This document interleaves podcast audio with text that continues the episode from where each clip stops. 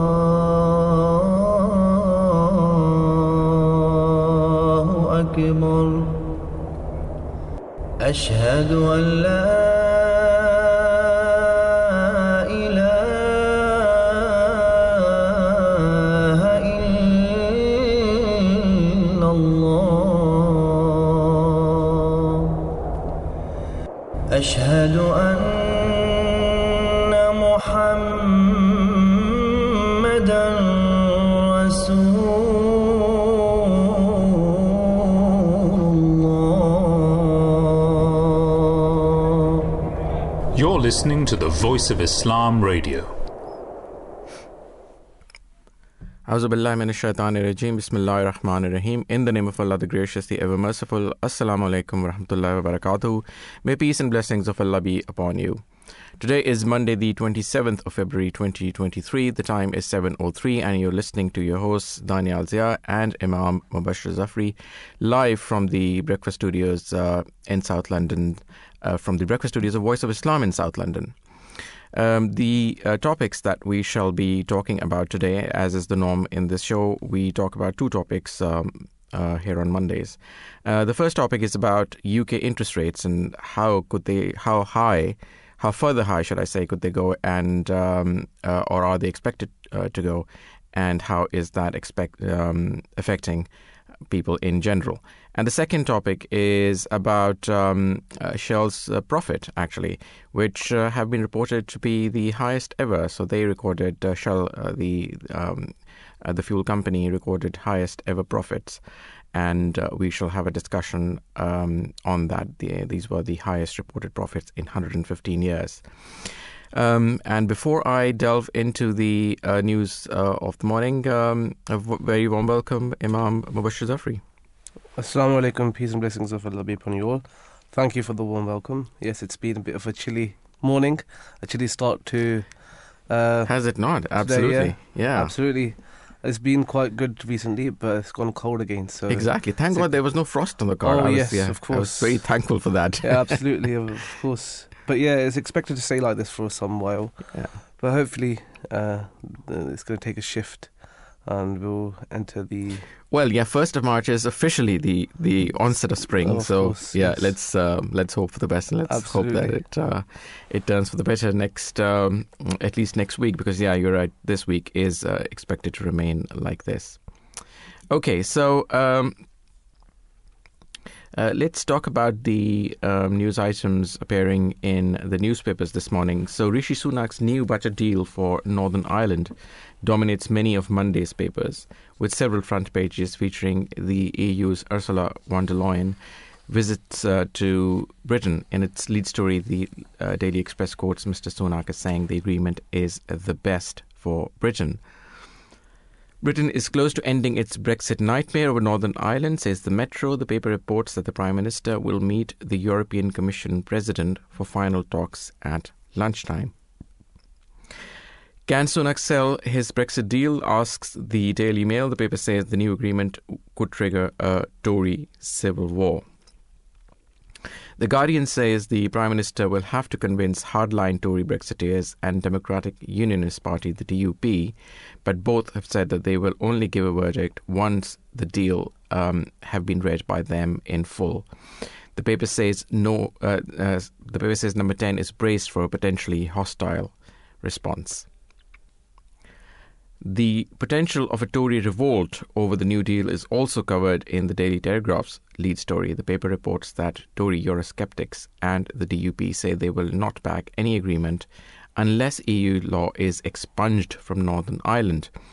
There are also concerns around whether MPs will be given a vote on the deal, it reports. The deal is basically there, both an EU and UK official tells the Financial Times. The paper says the number of MPs opposed to the deal could be limited to about 30, according to the Prime Minister's allies. Elsewhere, the paper features an image of survivors sitting on a beach after a shipwreck killed at least 59 people off southern Italy. And government sources tell the Times new Brexit uh, deal contains far-reaching concessions from the European Union that will safeguard Northern Ireland's place in the UK. They say it will involve changes to the Brexit withdrawal treaty. Like the Financial Times, the paper's main image is of volunteers and Coast Guards recovering the body of one migrant who drowned in the unfortunate shipwreck in Italy. Justice for Joanna reads the Sun's headline. The paper reports that the family of murdered Joanna Simpson will meet the Justice Secretary amid fears over her killer's parole bid. The Daily Mirror reports that a 20% rise in energy costs in April could plunge 1.7 million more households into crisis. And that uh, concludes the roundup of the papers this morning. We shall now take a quick break, and when we come back, we will continue this discussion on um, what's uh, the newspapers talking about this morning. So please do stay tuned. Allah.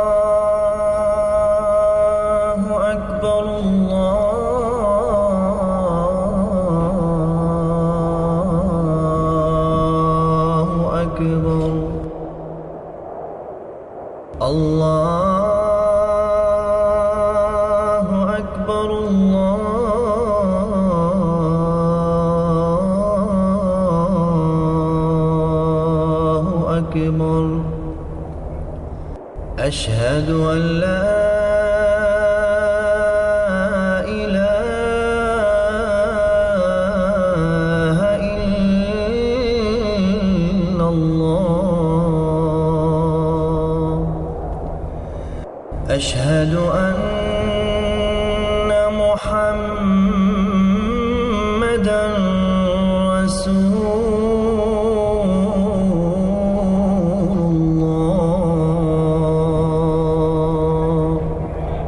listening to the Voice of Islam Radio.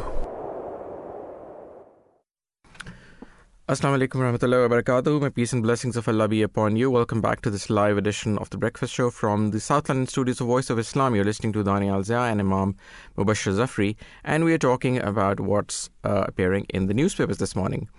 Imam Zafri, um, this news about um, the um, rise in the um, eh, in the minimum age for marriage. Um, have you had a chance to read Absolutely, through yes. So there's been um recently, an, uh, they've made some changes to the laws with regards to marriage and minimum age for that. So it used to be 16, so 16 and 17 year old um, people could get married, but now they've changed that to 18, and the motive behind that is to protect uh, such marriages that are forced, uh, you know, to give rights to children's rights. Uh, it's a movement for children's rights, and that's the key factor behind having that change. So the, we know that in the past there have been a lot of cases whereby uh, a lot of young girls have been taken Hmm. from, you know, f- have been taken back to their countries, original countries where they belong Hmm. to, and they've been forced into marriages to either family members or, you know, people that they don't know, and then that's caused a, a lot of issues, especially domestic violence. So Yeah. um, that's one of the uh, motives behind changing the age limit for marriage, is to give rights to to those people who are Vulnerable. proposing to marry, Hmm. uh, and also uh, it's to protect any sort of violence that could emit from such a marriage, that might be forced or there was no, uh, you know, if it wasn't accepted by either of the parties, and they were coerced to get married. So that's one of the things that did catch my eye whilst going through the news. Uh, apart from that, there have, have there have been other things, such as you mentioned about Rishi Sunak uh, trying to clear out things with Northern Ireland Yeah. in terms of Brexit. Brexit itself has been going on for quite a Yeah. lengthy time, and a lot of us now I think it's just at the back of our heads now. But you know, we do often hear about it here and there. Um, we're still struggling to fully get ourselves out of the whole Brexit situation. Yeah, this this was the last remaining and, and, and a big one actually. You know, Absolutely, this, uh, the, the Northern Ireland um, protocol actually is the uh, as is the last stumbling block I think that needs to be Yeah. agreed upon. And hopefully then after that we shouldn't have to worry about Brexit uh, because it has dragged on now. Um, Well, yeah, sh- we probably wouldn't have to worry about it from the point of view of uh, of an agreement or Yeah. a disagreement. But I think there's uh, there is a, a a rising debate about the consequences of Brexit. oh yes, of course that that's a debate that will always be there. Hmm. I mean, there was a lot of people who, out of haste, uh, voted for Brexit, um, and only after the repercussions that they saw of leaving Brexit, they realised that they had done everything in haste Hmm. rather than paying attention to what was actually happening behind the closed They, doors. they were also, I think, missold a little bit. They were Oh, sold a land, land of milk and honey, absolutely. which uh, which hasn't uh, it- it hasn't really transpired that way. Oh, of course, absolutely not. It hasn't it hasn't come into existence at all. So a lot of people are somewhat um, taken back by what's happened with Brexit, and then the whole situation of uh, leaving the EU. You know, the constant changes within the party, the leading party, and then the you know the leading role of being the prime minister. That being you know, going. Th- it, was, it was a transient moment, so it was really quickly movement after movement, changes after changes. So that had a lot of impact as well on the stability of our leadership. So those are things that have had an effect on the general public.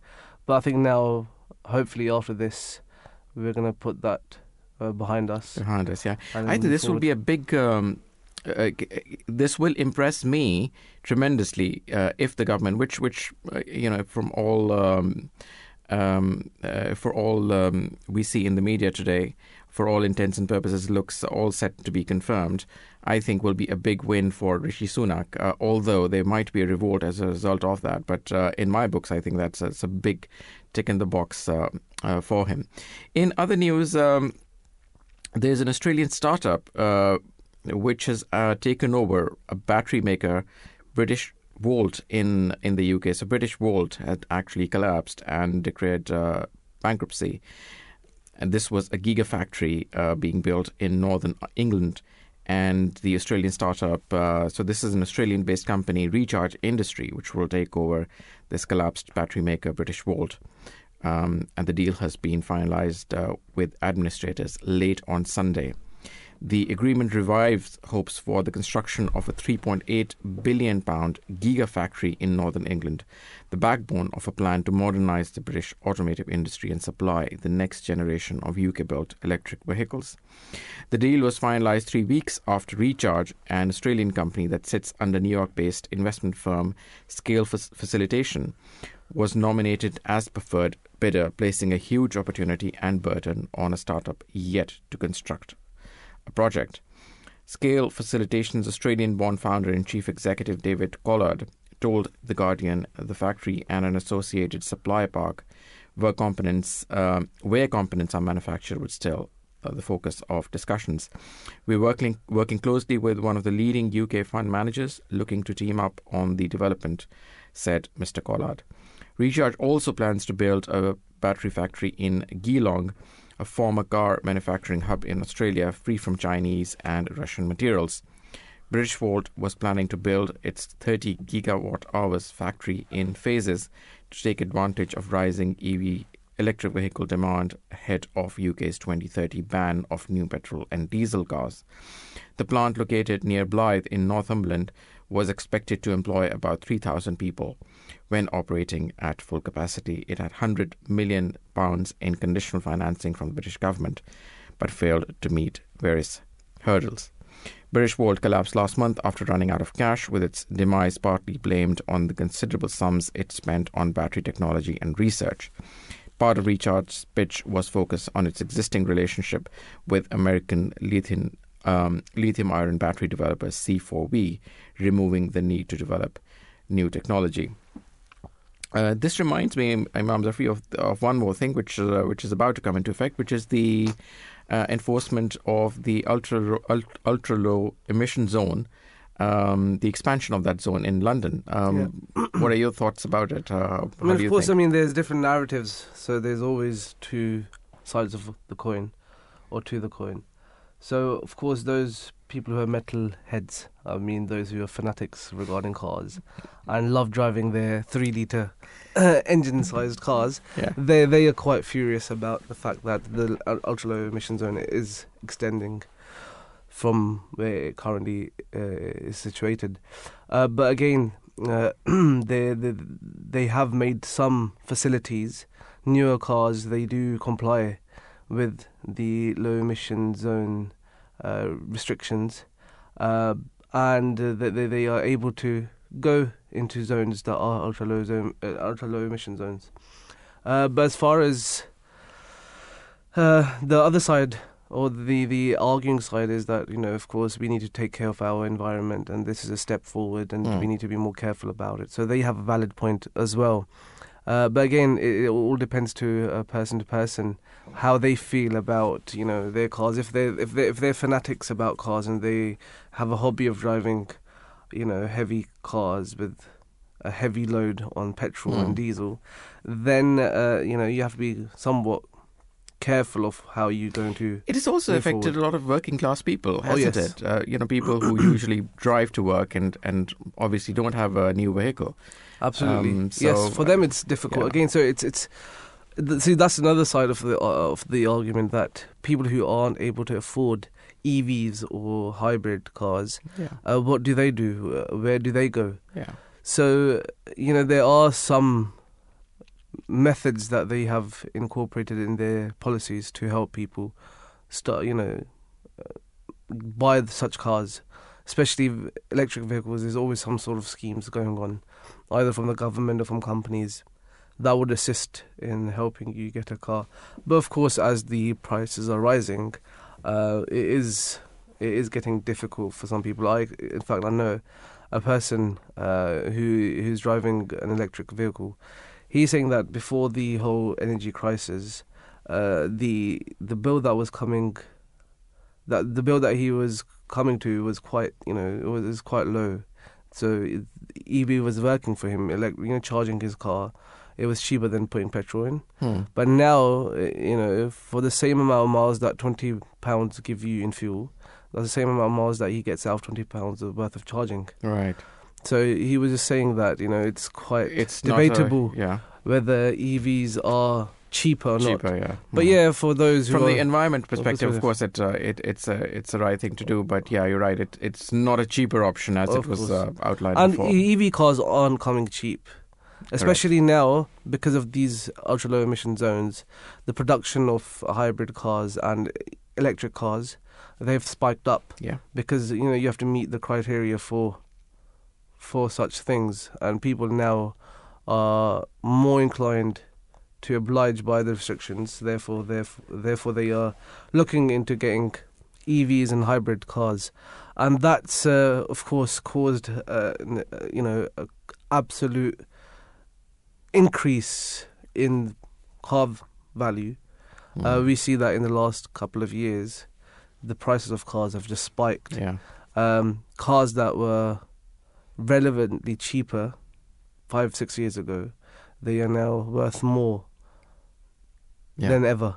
So th- that's Correct. that's that's also again one of the downsides that people are now just because of this ultra low Mm. emissions. And I know, I know a lot of people who are looking into getting uh, cars that comply with the Correct. I mean, a lot of people are struggling uh, as a result of this new measure coming in, and yeah, there is there is definitely the argument for those people who. Uh, uh, what what did you call them? Steel steel metalheads. oh uh, me- metalheads. Yes, So metalheads, yeah, that's one one side of the argument. But yeah, I think there's a lot so a lot of uh, working class people who who are affected by this as well. And they is your car com- compliant? yeah. So luckily, I've got a, I've got a hybrid. Oh, excellent. So Yeah. I was lucky in that sense. So you're covered. Yeah. So yeah, but a lot of petrol cars, especially cars that are after 2012, I believe, or 2010, they are they they, they comply with the ultra, low ultra emission zone, or 2006, I believe. But so the the, the, the, the, the figures are there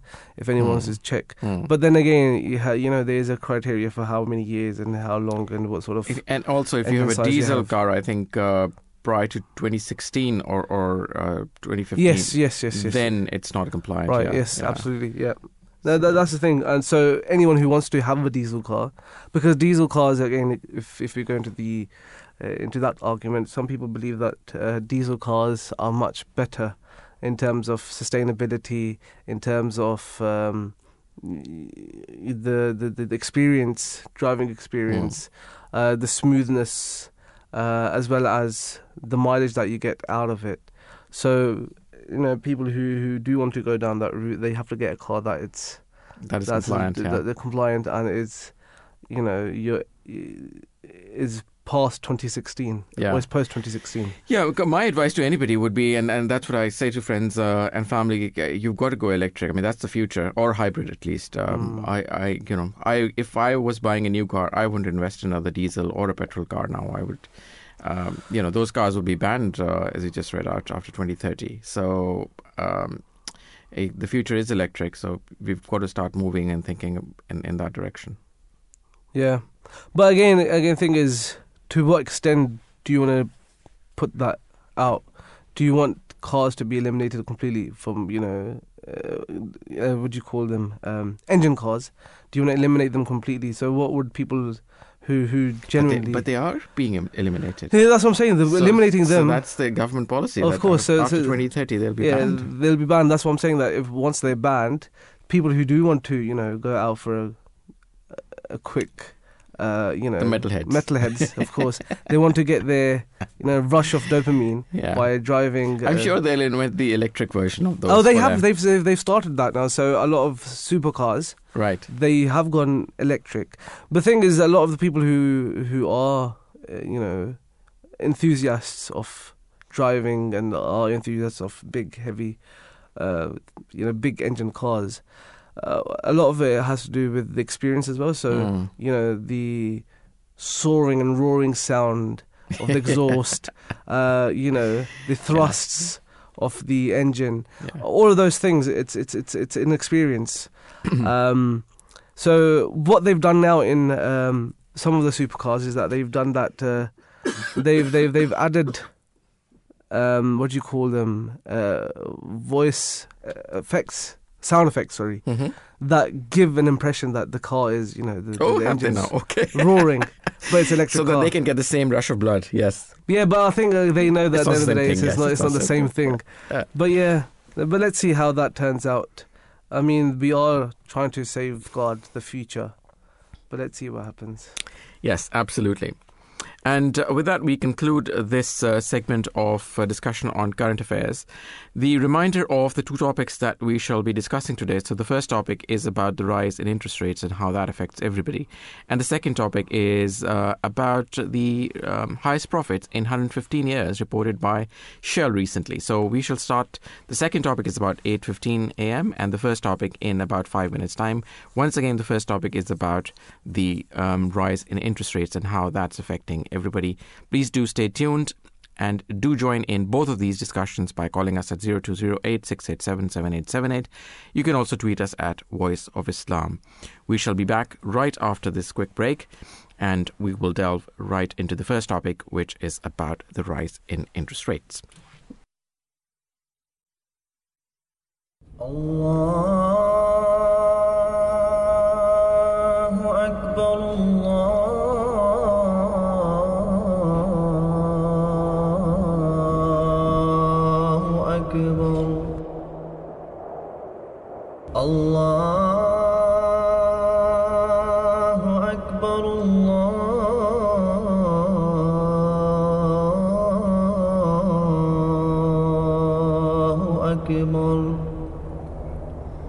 أشهد أن لا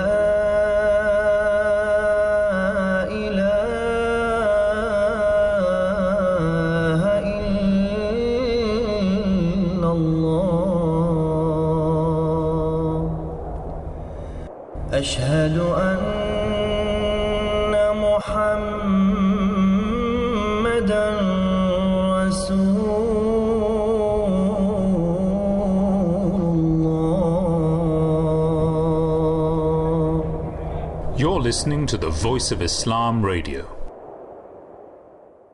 ولله الأسماء الحسنى فادعوه بها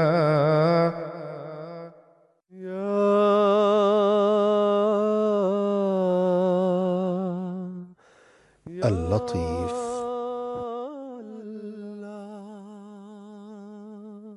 Hazrat Yusuf, on whom be peace, mentions God's favors by virtue of his attribute of Al-Latif, the benignant, by recalling how God was his friend, while his brothers conspired against him. According to the lexicon, Latif is a kind of gracious being, one who is benevolent to his creation, as well as one who is aware of all subtle and incomprehensible matters. Al-Latif is one who illuminates hearts, who makes arrangements for physical and spiritual nourishment, and who offers his friendship to his servants during times of tribulation. The promised Messiah, on whom be peace, said that sight, intellect, and consciousness cannot reach God. It is impossible to try and see him.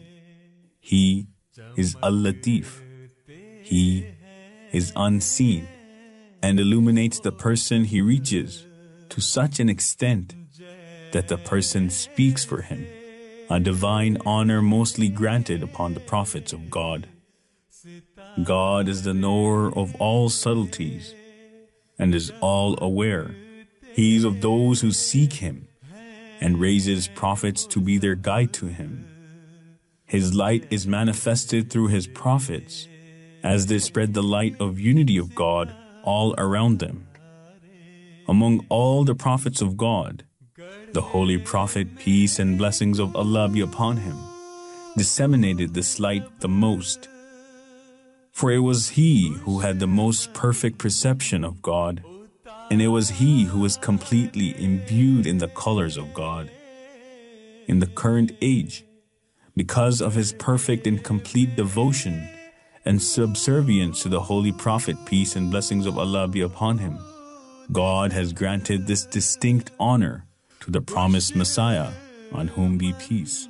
It is the attribute of Al-Latif that makes God the friend of his servants in all trials and tribulations, just as the Holy Prophet, peace and blessings of Allah be upon him, continuously prayed for the reformation of his ummah, as well as his opponents, as only Al-Latif can be the guidance and reformation.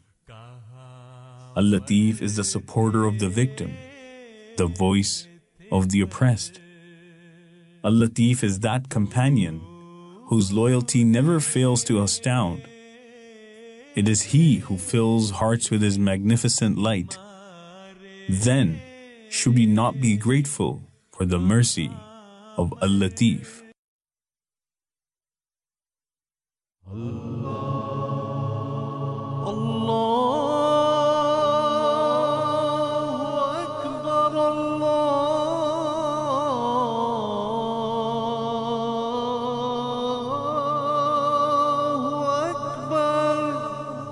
You're listening to the Voice of Islam Radio, broadcasting on DAB via the internet 24 hours a day.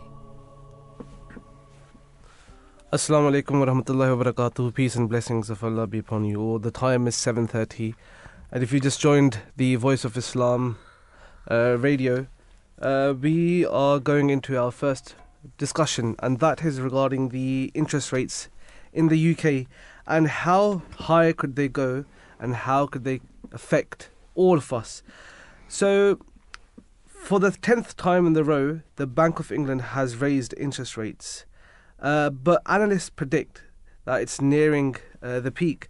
The benchmark rate has gone up from 3.5% to 4% uh, following the latest Monetary Policy Committee meeting. Uh, the impact of a rate rise will be felt by borrowers. through higher mortgage and loan costs, uh, and in better returns for savers across the UK. Uh, more rate raises are likely to come, uh, but there's a widespread belief that these may end uh, by the end of the year. Uh, the bank will be keen not to dampen the economy, uh, which is expected to enter recession. Uh, analysts believe that the rate will peak at 4.5% in the summer. This is lower than predictions had suggested when the government was in turmoil uh, its mini budget was uh, badly received. Um, but the thing is that uh, the bank's monetary policy committee, policy committee meets eight times a year to decide interest rate policies. The results of the next meeting will come on the 23rd of March.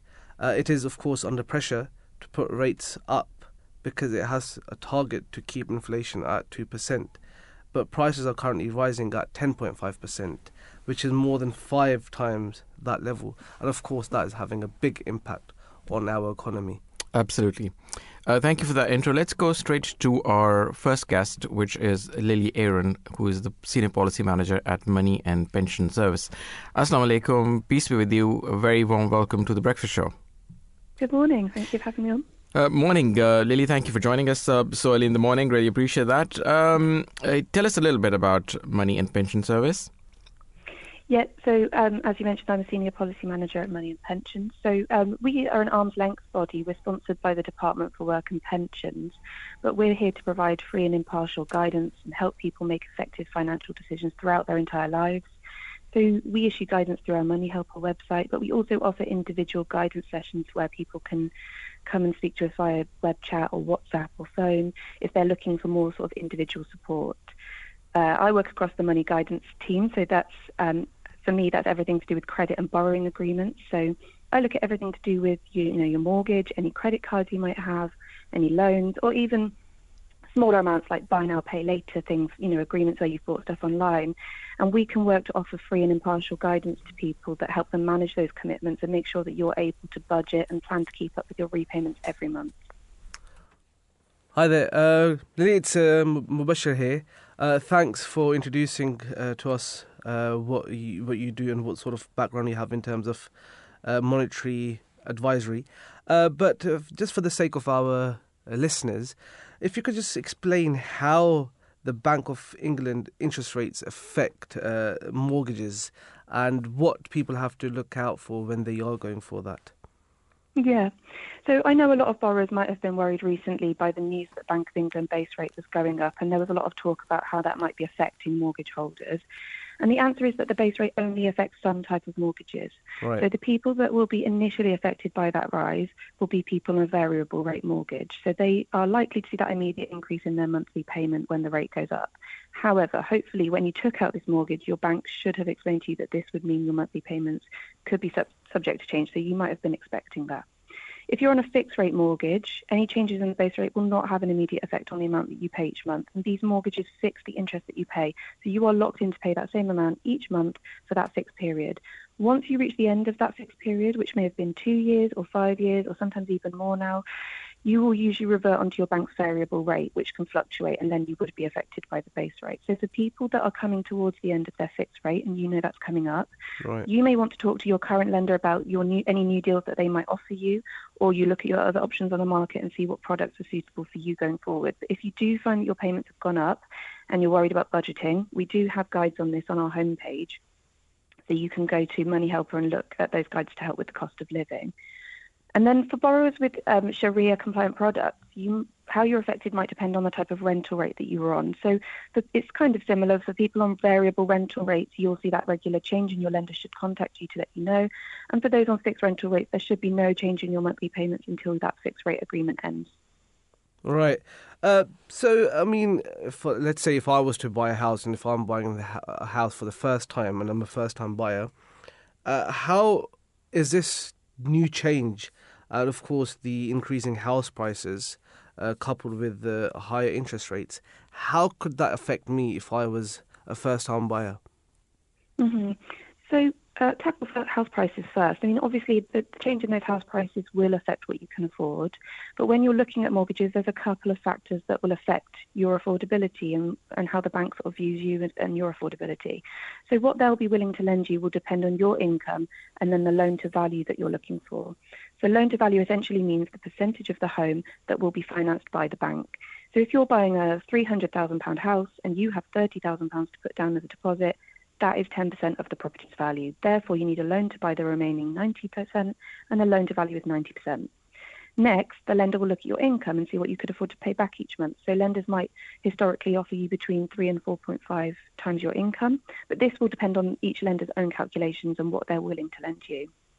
So, you will have to speak to them to work that out. And there, there are also statistics to suggest that, at the moment, house price growth has slowed. So, in the last couple of months, that has slowed down, and first-time buyers should be under less pr- pressure in that regard. Um, and then on interest rates, this simply means that the cost of borrowing is higher, and you're going to pay more over the term. Um, so your monthly repayments will typically be higher than they would have been if you'd taken out a mortgage a couple of years ago. Right. But therefore, it's just it's just really important. The main thing is understanding what's affordable for you and your specific circumstances. So for anybody looking to get a better picture of that, we actually have two mortgage calculators on our Money Helper site, which can give you an idea of what you could afford to pay each month based on your monthly living costs and your income. And then also what your monthly repayments would be on different types of mortgage and different interest rates, and you can adjust that on the calculator. Right. It's also but worth bearing in mind that savings accounts can also attract a higher rate. So if you're saving to buy now, Right. good time to look and see if you're getting the best rate. Right.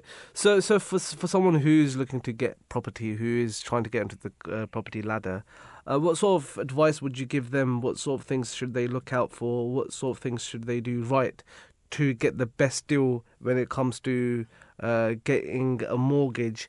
Uh, and if there are any schemes out there that facilitate that and help them, I mean, of course, your department that's out there helping people out uh, with their financial uh, situations and the, the, the the way they go around with their finances.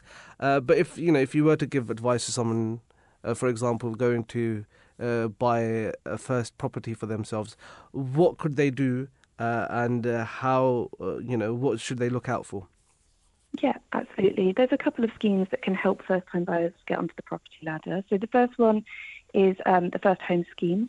So this offers first-time buyers a discount between 30 and 50% on the value of the property. All right, There are limitations on the type of property you can buy. right, So it does have to be built by a developer, or you have to buy it from somebody who already bought it through this scheme. You have to be over 18. Your household income can't be more than £80,000 or £90,000 in London. And the property can't cost more than £250,000 or £420,000 in London. right, That's after the discount has been applied. But councils can prioritise essential workers, people on lower incomes, and people from the local area. So that's worth checking out if you might qualify. There's also the Mortgage Guarantee Scheme, which supports you to um, get a home with just a 5% deposit, so that reduces the amount you'll need to save. This is only applicable if the house is worth under £600,000. There's also shared ownership schemes, and these are available across England, Scotland, Wales, and Northern Ireland. And that allows you to purchase between 25% to 75% of a property, and then you pay a reduced rent on a portion that you don't yet own. And over Right. time, you can buy more and more shares in the property, and this is called staircasing until you reach full ownership. Um, Right. So there's slightly different rules for each of these across England, Scotland, Wales, and Northern Ireland. So if you look on the Money Helper website and search shared ownership, there's details there for that. There's also um, right to buy. So for some council houses and how sorry council homes and housing association tenants, you might be able to buy your ho- home under the right to buy or right to acquire schemes. So that means you can buy your house at a discount. You usually need to have been living there for three years. It should be your main home, and your landlord does need to be a public sector landlord. So it needs to be a housing association, an NHS trust, or a council. And then finally, there's lifetime ISAs. So that can help you boost your savings when you're trying to get that deposit together. So if you're between 18 and 39, you can open this lifetime ISA, which allows you to save up to £4,000 a year. And then the government will add 25% of your savings on top. So that means you could be adding an extra £1,000 each year to your money. Is and the that- maximum property value is um, up to £450,000. And just be warned, you do need to make your first payment before you're 40. Um, but I, I realise there's a lot of information there. Sure. So if anybody would like any more information about those products, Um, that all that information is available on our site. But if you'd like to speak to somebody, go to that website. That's moneyhelper.org.uk, and navigate to the contact us page, and there's details there on how you could speak to people on web chat, WhatsApp, phone, or even via just the web form. Excellent. This ISA that you talked about, is that still open? Yes, so there was a help to buy ISA, um, which was specifically for first-time buyers. That has now closed to applicants. If you st- if you did open one in time and you still have it, you can continue paying in. But now there's the lifetime ISAs, um, which you can continue saving into and opening up. Okay, so you- you're still allowed to, to open new ones there. Um, how has the um, rise in interest rate affected people who are in personal debt, for example, credit card debt? The size of the personal debt, I was just looking at some figures. As of November last year, was um, close to 2,000 billion here in the UK, 2,000 billion pounds, that is. So, how, how, how does that um, affect, or has that been affecting people in general? Yeah, that it depends entirely on the types of debt that you have and the types of credit agreement that you have. But certainly for people that are looking to take out new credit products, they might see those interest rates have gone up and the cost of borrowing is therefore higher, and the monthly repayments that you would, have to make on those will therefore be higher because the interest payments um, will be higher. But it's really important. Just the, main message I would get across is if you are in personal debt, if you have already missed payments, there is free um, debt advice out there. And one of the things that Money Helper does is we do um, help people find free, impartial debt advice, and it. And you can find that through the Money Helper website. If you search Debt Locator tool, we have a tool there where you can find people near, nearby and support nearby, and you can get that advice and make sure that you just tackle it head on. You know, there's no time too soon to start handling those that personal debt. Would you agree that uh, interest rates are now peaking? It's really not for me to say, and I, I don't know that anybody can comment on that. Um, I just think, I think people have to take it as they come, reassess their personal budgets. Um, as I say, we've got lots of tools on our website, so we've got budgeting tools, and we have guides to help with cost of living. But it's really about your personal circumstances and what is affordable for you. Right, excellent. Lily Aaron, thank you so very much for joining us. It was really a pleasure to speak to you, eh, and you're absolutely right. Lots of information in there, uh, and lots to digest uh, for uh, for our listeners. So, thank you again for for really an informative chat this morning. Thank you. Thank you. Thank you very much. Have a great day, and peace be with you. So that was Lily Aaron, who is um, senior policy manager at Money and Pension Service. And if you haven't had a chance to listen to this interview, please uh, go into SoundCloud after the end of this program, and you can listen to all what uh, all the excellent advice that Lily had to share with us. Right. So uh, I think you know. Um, a lot of positives in there as well. So, you know, lots of help still available for first-time buyers. Of it course. seems, and uh, um, and yeah, hopefully, if interest rates uh, don't rise um, too much from Yeah. the current levels, then um, uh, you know, all's not uh, not bad. Yeah, there's always sport out there. I mean, if you're looking out for sport, there's it's always there. There are people out there who genuinely want to help you out uh, with everything in, in life, uh, and of course, buying a house that and you know your monetary um, and your finances. Keeping a track of that can also be difficult. So there are schemes and um, organizations who do support you in that and give you aid and help uh, and assist you uh, into organizing your finances so that you uh, have a better output. And of course, with buying a house, a property, of course, it's not easy to buy property. Hmm. Anyone who does own a property knows how difficult it is to get onto that property ladder. Yes. So, uh, you know, if there is help out there, uh, then why not? You should seek it and uh, you make use of it. And as you said, it's not all gloomy, it's not all, you know, rainy and bad. You know, there is still some sunlight and Mm. sunshine out Mm. there Mm. for people who are looking for it. It is literally as as I look outside the window. Yeah, Ex- the sun's shining. the sun's shining. Um, okay, and um, uh, on that note, let's uh, go straight to our next guest, who is Mr. Najib Rafi, a senior data and analytics manager at Visa UK. Assalamu alaikum, peace be with you. Thank you for joining us. Wa alaikum salam. How are you? Very good. Um, Mr. Rafi, uh, let me start by asking you uh, so, you are um, part of Visa UK. Um, how, how, in your opinion, um, has the um, has the level of personal debt um, uh, is it sustainable? Do you think the the kind of personal debt people carry in the UK at the moment, or do you think um, with the rise in interest rates, it is affecting a lot of people negatively? Yeah. So, um, yeah, personal debt. It's really everyone's circumstances are different, right? Yeah. Um, some people can afford personal debt. Some people can afford to pay off their debt. Some people can't. And I think, as we've heard before, it depends a lot as well if your interest rate repayments are variable or fixed. So there's a lot of things that go into it. But of course, interest rates increasing are, you know, affecting a lot of people, and the interest rates affect a lot of people's disposable income. So, for example, um, well, disposable income essentially is the income that people have left after they've paid the income taxes. Right. So the income that they can essentially choose to spend or invest. Hmm. So if interest rates are high, then um, essentially people are incentivized to save their money um, because when you save your money, you put your money into a savings account, then you essentially get a higher return on your savings instead of, and at the same time, essentially, if you borrow money, then it's more expensive to borrow that money because you're essentially paying more on your repayment. So people are incentiv- incentivized to save. And that's basically with the higher interest rates and with personal debt.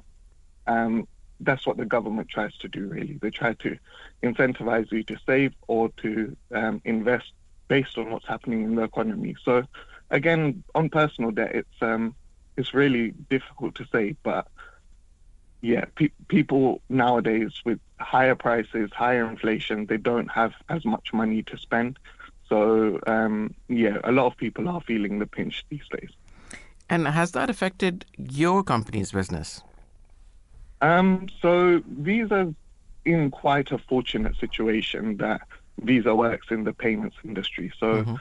essentially, Visa sees, you know, what Visa does is that Visa processes payments. So you go into the shop and you pay. Visa sits in the middle and processes the payment.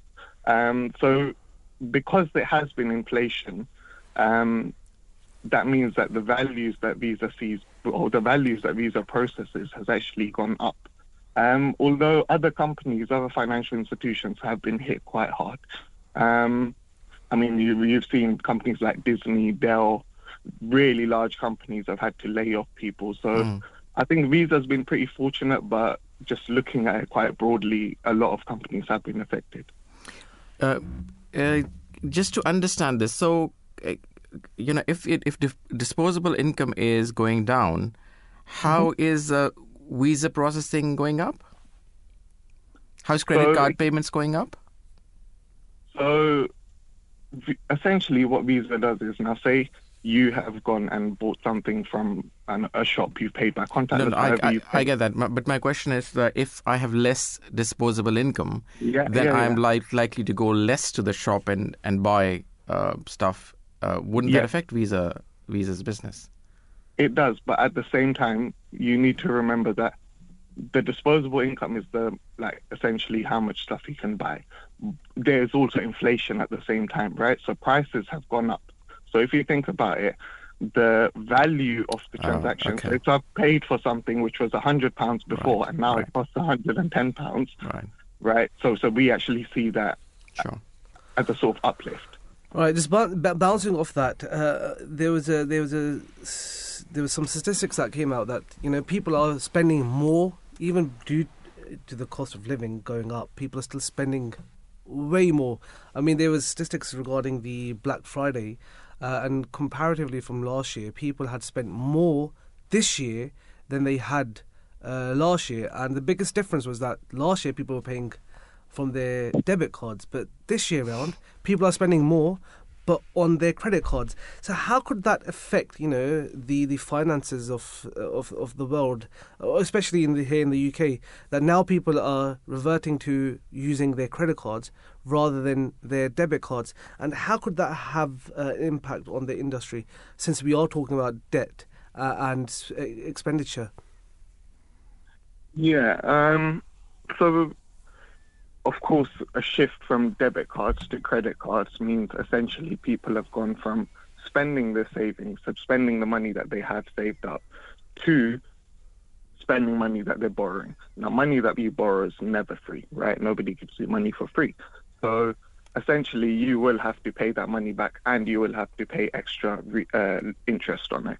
Now, at the moment, those interest rates are really high. So, for example, um, the Bank of England base interest rate currently is 4% um, in February 23. Uh, as a comparison, in December 21, so just over a year ago, it was 0.1%, right? So it's gone up over 40%. I mean, over four, 40 times. So if you're having to repay your interest back and you're having to pay at such a high rate, then when it does come to making those repayments, you'll have even less money. And obviously, that money will be going from your debit card or however you choose to repay it. So, if we are currently using credit cards to pay, that means in the future, you'll probably, especially if people's incomes don't keep up with, like, sort of don't increase in line with those interest rates that they have to repay, then in the future, they will have less money, essentially. Right. Um, and just lastly, uh, of course, the cost of living has affected each and every single one of us. Uh, some, of course, more than others. So, you know, just for the benefit of our listeners, uh, could you just explain what inflation is and how it's calculated? Yeah, of course. Um, so, inflation is essentially a measure of how much prices of goods and services have gone up over time. So a good maybe so you've gone into a shop and or you've gone online and you've purchased something and you physically get something. So it could be a television, it could be, you know, food, groceries. And services are essentially when you've paid for something and you've received a service in return. So you've gone to the laundry, you've gotten a haircut, or you've bought a train ticket.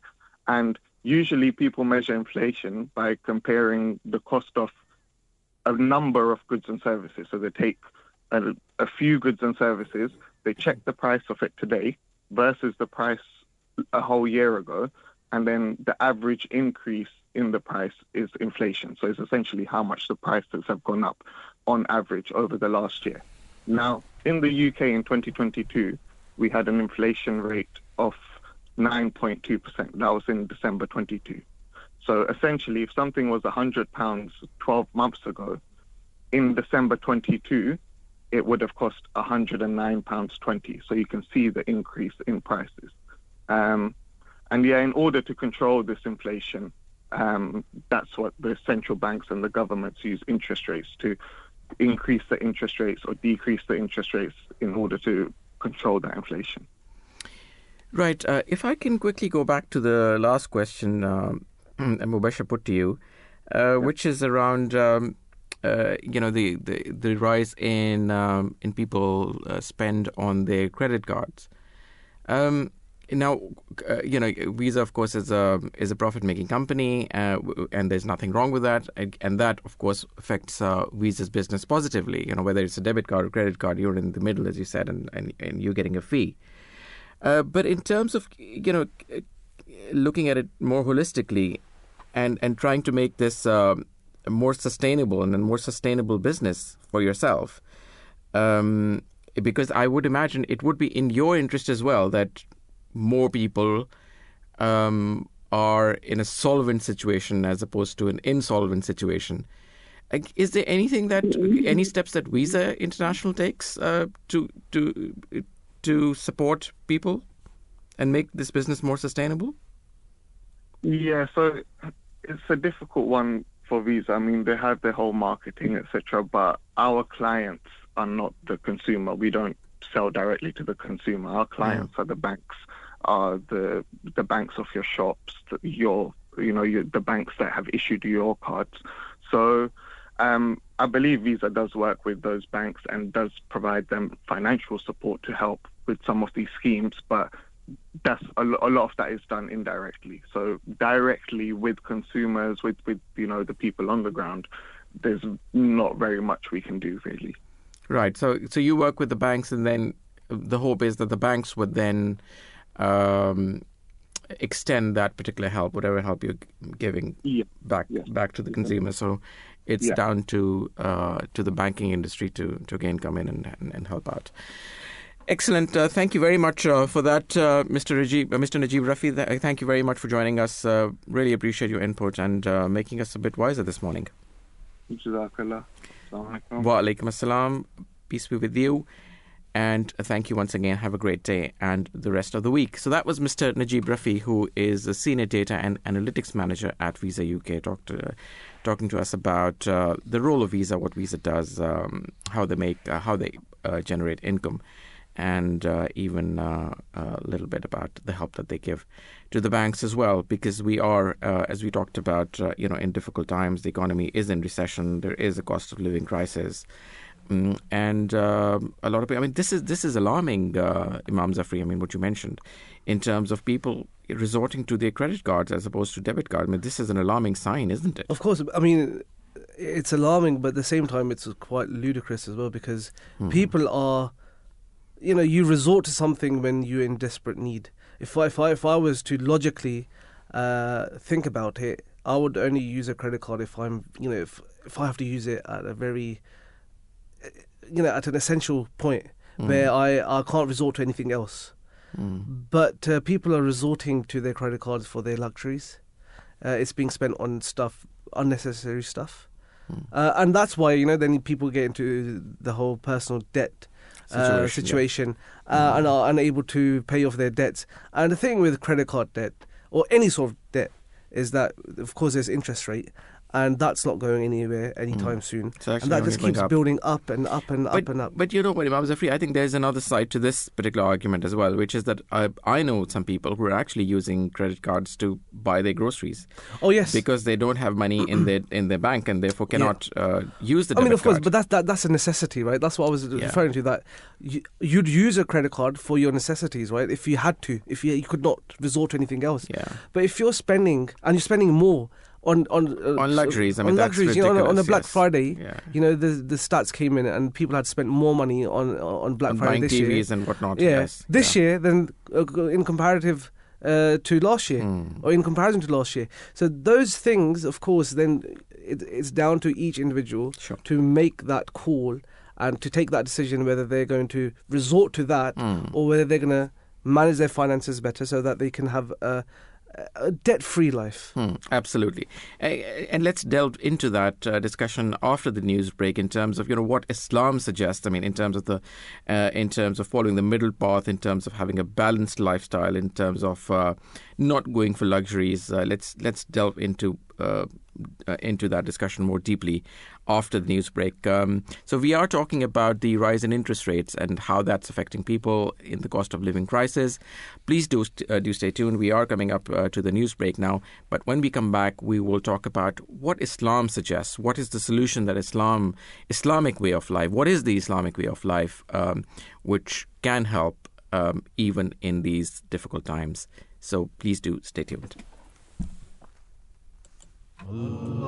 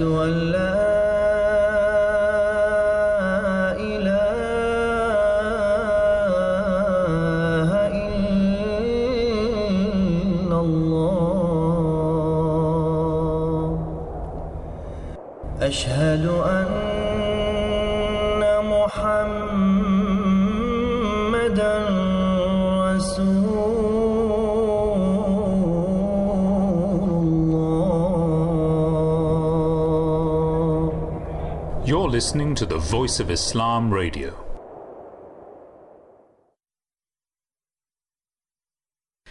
Assalamu alaikum warahmatullahi wabarakatuh. Welcome back to this live edition of the Breakfast Show from South London Studios of Voice of Islam. The time is 8:03 a.m. and today is Monday, the 27th of February, 2023. You're listening to Daniel Zia and Imam Mubashir Zafri, and we're talking about the rise in interest rates and how that has been affecting the um, the people in general. Um, Mubashir, uh, Imam uh, Mubashir Zafri, if I can come to you now and uh, and ask you about uh, you know moving towards a solution to these these problems. So you know these problems are there, um, and um, you know offline we were talking about um, uh, this uh, this stat that I read read the other day that the top billionaires, the top eight billionaires of the world, Bill Gates and the like, have the same amount of wealth as the bottom fifty percent of the world, which is four billion people. So top eight uh, eight people and then the and the bottom four billion people have the same amount of wealth. I mean, it's, these are crazy numbers. Um, how does Islam? What is the Islamic solution to uh, to stop this accumulation of wealth?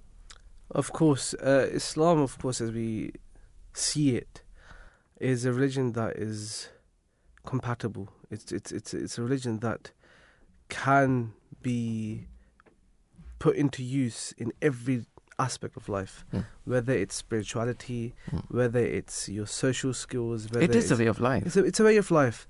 And then, of course, it's it would be wrong to say that you know Islam doesn't focus on your social life. It doesn't focus on your monetary life. Mm. It does. It, it, teaches every aspect of the way. And Islam in nowhere does it forbid anyone from doing business. It doesn't say anywhere that you you, you can't you know, can't do, do business extra, or can't earn, course, earn profit. Yeah. Of course, and you can't go the extra mile and earn uh, a living for yourself. Yeah. It doesn't stop you from doing that. Yeah. But what it does say is that there there has to be a balance in life, right. and everything has to be in a system whereby everyone is going forward together. Mm. No one should be left behind, mm. And that's the life that Islam presents that and this is the reason why Islam always says that you know in the sight of uh, God we're all equal whether you have a different skin color to one mm. another, whether you have different status in society, whatever it, the case might be, you all are equal mm. in the sight of Allah. So equality is very, very important in Islam. But when we come to this uh, financial um, uh, aspect of Islamic teachings, it's very clear Islam. And when we look, we've been discussing as well, a lot of things, wherever we talk about debt, wherever we talk about the accumulation of wealth, one thing is very prevalent, and that's interest. Yes.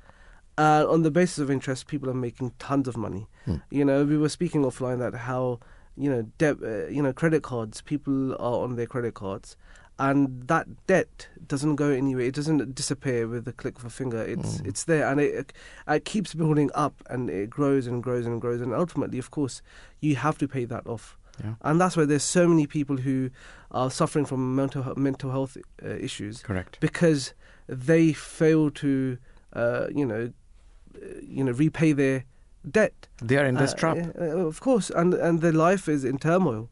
Uh, and you know, all of those things have an effect on society. Um, and, you know, a person who is going through that, uh, it's very likely that this person will not be able to function properly, will not be able to work properly, will not be able to make those means mm. by which he can pay off that debt. Yeah. So all of those things have one thing in common, as I mentioned, and that's interest. And it's very, very clear uh, that Islam is against interest. It's Islam has made it very clear that interest is forbidden. Hmm. Uh, God does not permit uh, debt uh, interest, hmm.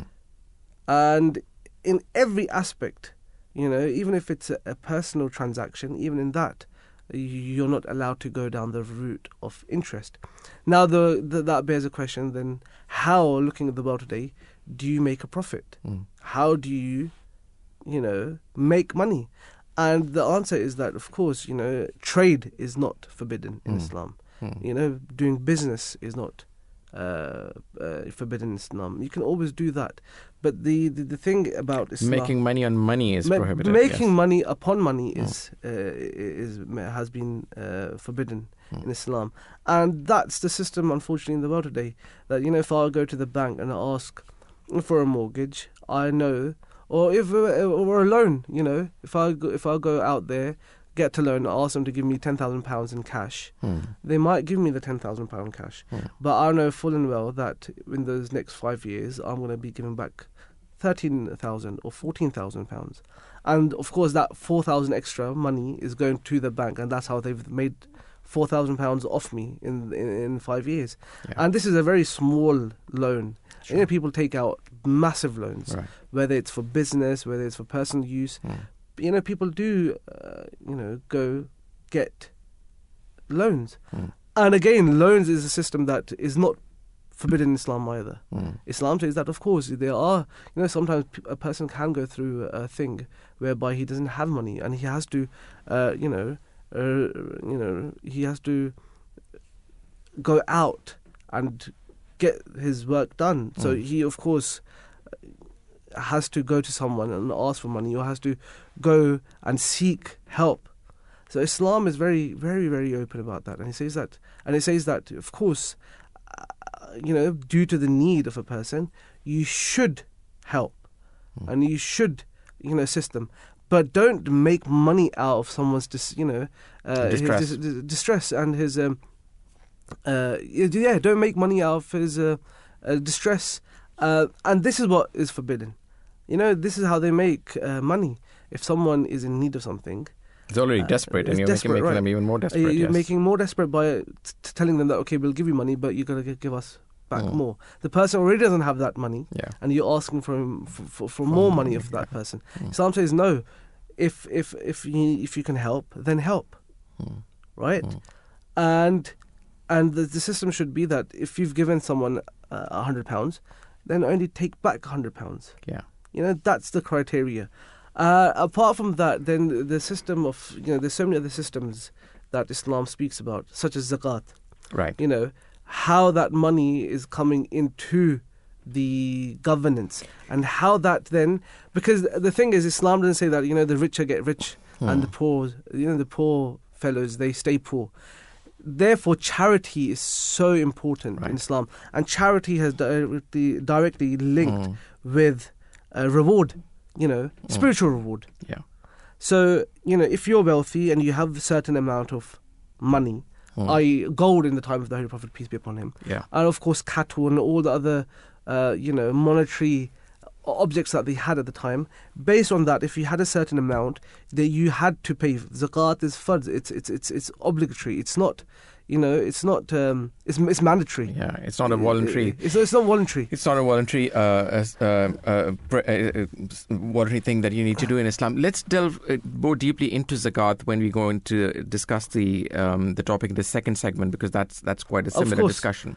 Uh, if I can ask you, uh, you know, a similar uh, the question that you were raising earlier, which is about. Um, um, or the discussion that we were having earlier about, uh, you know, people uh, going berserk on Black, Friday sales. Uh, we are in a cost of living crisis. Uh, interest rates are rising. Economy is in recession. Um, what what is the Islamic teaching about? Um, does Islam say about uh, anything about um, about what sort of uh, way you should adopt in life? Yes, it, it speaks about how one should not exceed limits. Hmm. One should stay within boundaries. And Allah the Almighty states in the Holy Quran that Kulu washrabu wa la tusrifu. That eat and drink, but don't exceed the bounds. Don't become overtly possessive of you know becoming the richest person or going out there and having everything. Be very moderate in life Adopt the middle path. adopt the middle path. That's what Islam teaches. It says that do what's necessary for you and then give up everything else for the betterment of the world. The Holy Prophet, peace be upon him, would say that, you know, if, if I could get the equivalent of gold, if I could get gold uh, in the equivalent of the mountain of Uhud, three days would not be spent, or there would be, three days wouldn't go where I would have not given that money out. So you know, Islam teaches generosity. Islam teaches, uh, you know, sharing what you have, taking care of the needy. Uh, all of those things are ways to improve the life of everyone. You know, people, as we were discussing, people who um, accumulate wealth, for them, their main motive in life is to accumulate wealth. And as you said earlier, money attracts money. Hmm. The more you get, the more you want. The greedier you become, the more you would want to would want in your plate. And Islam doesn't promote that. Islam says that be thankful for what you have. Hmm. Look at those who are, you know, inferior to you, and try to help them out. Be generous. So therefore, at every, you know, um, that's why charity is such a big thing. The Holy Prophet peace be upon him mentioned that you know, if uh, if people knew the benefits of charity, then they they would they would spend out of their pocket in charity as much as they could. T- To the fact that you know to promote this, the Holy Prophet uh, even said that you know for every joint in the body, one should give charity. So th- th- th- that's the thing that Islam says. It- it- It's against. It's about having a very moderate life where you have all that you need, and you keep that, and the rest you do to help mankind. Absolutely. No, thank you very, very much. Uh, I'd like to end this segment by talking about um, uh, this um, uh, this grand scheme that the second caliph of the Ahmadiyya Muslim community came up with, called Tehreek-e-Jadid, which was also about um, you know living a, a, simple life and saving uh, money uh, for the cause of. Uh, for the propagation of uh, of faith, um, so I was um, uh, uh, I thought I would just read, read out some of the rules um, of this um, this grand scheme, and the first rule was lead simple lives, uh, which is which is exactly what um, what we were just talking about, um, and uh, dedicating your holidays even for uh, you know uh, for the service of of the community rather than than uh, you know uh, splashing them on um, uh, on expensive holidays. Um, and, and and you know the the list uh, just goes on, and um, you know it even talks about promoting honesty in the society, uh, keeping roads and pa- uh, pavements clean, protecting women's rights. Um, uh, you know this is uh, this is a scheme, by the way, which uh, uh, which was announced uh, back in 1934, if, Yes. if I remember correctly. So uh, you know uh, the West uh, often uh, talks about and, and criticizes Islam for not supporting women's rights. So say hey, here is uh, a scheme which was launched by the second uh, caliph of the Ahmadi Muslim community, Hazrat Mirza Bashiruddin Mahmud Ahmad, may Allah have mercy on his soul, um, back in 1934 and which talks about protecting women's rights. I mean, that was something that that was a time when women were struggling and fighting for their rights um, here in Europe, and uh, and and uh, you know he was the flag bearer of them. And there are many other rules. So I would uh, encourage people to. Uh, to look into those as well. Uh, with that, we conclude this first segment, um, uh, which was about the rise in interest rates. The second topic, which we we shall start um, immediately, is about um, the rise in profits of um, of this company Shell. So Shell, as we know, is um, is a fuel company. What is this uh, uh, topic about, Imam Zafri? Absolutely. So, uh, uh, as you've mentioned, Shell has reported its highest profits over 115 years, and that's quite, you know, bewildering as well as astonishing because We are paying uh, We're fuel. paying co- we're paying fuel costs fuel costs uh, through our nose. Of course, and the the, the general uh, perception is that you know due to the con- conflicts of the past year, the prices have gone up. But uh, other things suggest that the prices of fuel, even when it comes to barrels, that's gone down. And I think as the um, the big owners of big companies, they're they're making the most of it and generating profits And well beyond imagination. Yeah. Uh, imagination, of course. But the gist of the story is that uh, oil and gas giant Shell um, has, of course, reported its annual uh, profits after the energy prices surged uh, last year following Russia's invasion of Ukraine. And that, of course, had a big impact on uh, our fuel. Uh, and if you remember, in the earlier parts of that conflict, uh, prices of fuel were nearly hitting, you know, two pounds per liter for petrol, uh, and diesel, of course, was far more expensive uh, than petrol. Uh, so energy firms have seen record earnings since uh, those prices have gone up uh, after the invasion of Ukraine, um, and it has heaped pressure on firms to pay uh, more tax uh, as households struggle with rising bills. So two things, two conflicting things: uh, prices are going up, people are struggling, and in the midst of that, Shell has made the highest profit. Yeah, all the- companies are making these huge profits. Um, let's go uh, to our guest who has some experience working in an oil company, uh, Mr. Gordon Balmer, who is currently the executive director for Petrol Retailers Association and has previously worked in uh, BP for 30 years. Assalamu alaikum, peace be with you. A very warm welcome to the Breakfast Show. Good morning. Thank you very much for inviting me. Uh, thank you very much for, for joining, Mr. Balmer. So, if I can start, can you help us explain this um, uh, this conundrum? Uh, that um, so, how do uh, oil prices uh, work, and how are they regulated by by the government?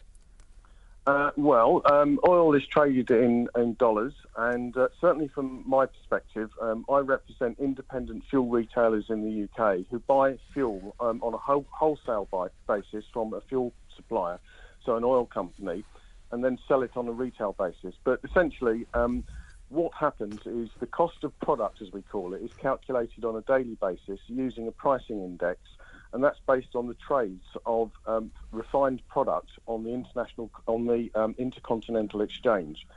These are trades that are made in um, 100 ton uh, cargoes in dollars per, per ton, as I say, um, converted to a pence per litre, and that forms the basis of a wholesale price that, uh, that our retailers pay their uh, their fuel supplier. So, is that something, Mr. Balmer, that's done daily? Uh, yes, uh, each trading day um, there is, um, uh, as I say, a market. It's called the Intercontinental Exchange. There's a number of um, trading organisations such as BP and Shell, uh, Traffic Trafigura. Um, you've got Vitol, Glencore. Um, they buy product, um, and the basis of the calculation is the last trade of the day. So it's called on-market close um, pricing that forms the basis, as I say, of the cost of product. Obviously, you've got other components that go into that, such as the biofuels, uh, ethanol in petrol and biodiesel in diesel. Uh, it's converted into a pence per litre rate. The fuel duty is added on, and as I say, that forms the basis of the of the buying price that retailers have. So, why, why do we then generally see this gap between the fall in international crude prices and that not reflecting in the in the prices um, uh, in the petrol stations? Well, you've got two distinct markets. Basically, when cru- what, what it is, basically, you've got crude that is obviously goes to an oil refinery, and then it's in it's turned into refined product. So um, we don't sell obviously crude oil. There is a, a, a correlation between the price of, of crude oil and um, obviously refined product, but it does take some weeks to filter through into the, into the price of the refined product refined products of petrol and diesel is is based on, uh, or the the price of that is based on a number of factors such as um, geopolitical events. Obviously, you've mentioned the um, Ukraine conflict, uh, the exchange rate, um, supply and demand. So that can be influenced by the weather. So there's a number of factors that go into um, influencing what the actual cost of um, petrol and diesel is when we buy it on a wholesale basis. As an independent retailer, as you said, how would um, how did you take this news that Shell has earned this mighty profit? Uh, well, I'm not obviously not a spokesman for Shell, but what I can tell you is obviously they are a multinational com- company uh, uh, operating in a number of countries around the world. So, um, you know, the profit that they're making isn't necessarily uh, relating to uh, to fuel pricing or fuel sales in the UK. It's over a number of businesses in a number of con- countries. Of of course, um, but they would be using pretty much this, you know, the same formula that we. I know a lot of markets where a similar sort of formula that you described um, is is being used. So, do you think it's it's fair to for for a company to, uh, you know, to earn this? Uh, it is right. Is it right?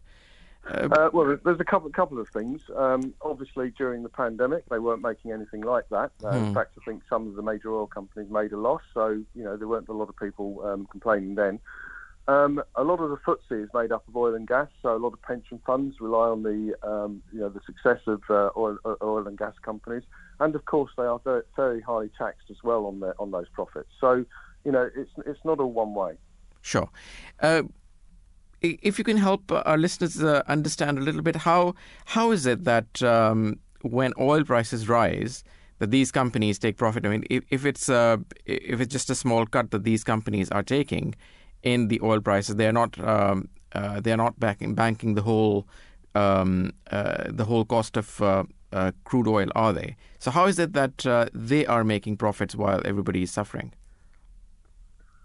Uh, well, the, the, obviously the price of, of, uh, of fuel that you pay at the pump is, is, is got a lot of tax uh, related to it. So I think about 65% of that is government tax. So you've got the fuel duty, which is currently at 52.95 pence per litre, but that has uh, 20% VAT applied to it. So a tax on a tax. And um, you're probably aware that we've got the uh, budget coming up on the 15th of March, and there are discussions going on on what to do with the fuel duty, whether to keep the five pence a litre uh, cut that was applied last year in place, or whether uh, to increase it. So, you know, a lot of that is, is relating to government tax. Right. So so the government makes more money. I, I understand that. How is it that uh, Shell is making more money as well? Uh, well, they will be making making money at their retailing arm in the UK, but as I say, it, it, you can't just focus on the headline figure that they've made uh, on a global business in several different businesses around the world. That's that's not the money that they make on the on the pump uh, in, Sure. in their UK retail arm. Right. Okay. Cool. All right. Uh, thank you very much, uh, Mr. Mama. Thank you for um, for joining us, and thank you for um, for making us wiser. Thank you for um, You're very welcome. for for making us understand how the how the fuel market here works, and uh, especially clarifying the fact that uh, you know that, that prices are affect are, are being changed daily, and they affect the they are affected because of what's uh, there in the in the crude oil market rather than sorry affected in the refined oil market rather than the crude market, if I got that right. Excellent. Thank you very much once again. Have a lovely day and the rest of the week.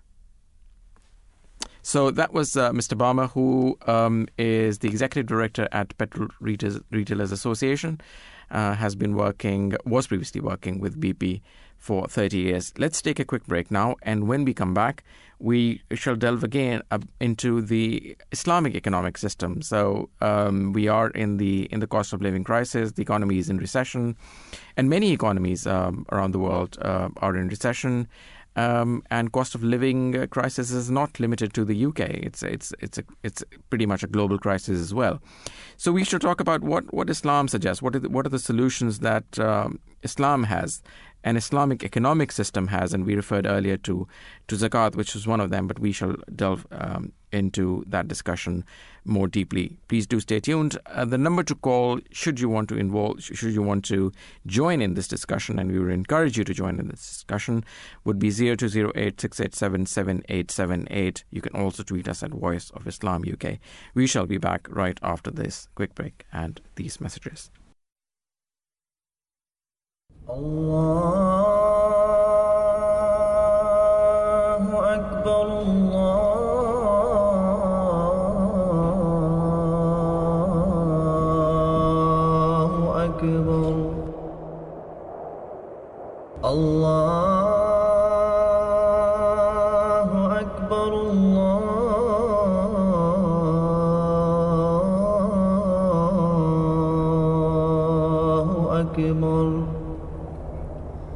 أشهد أن لا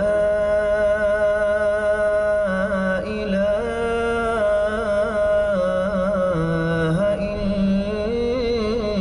إلا الله.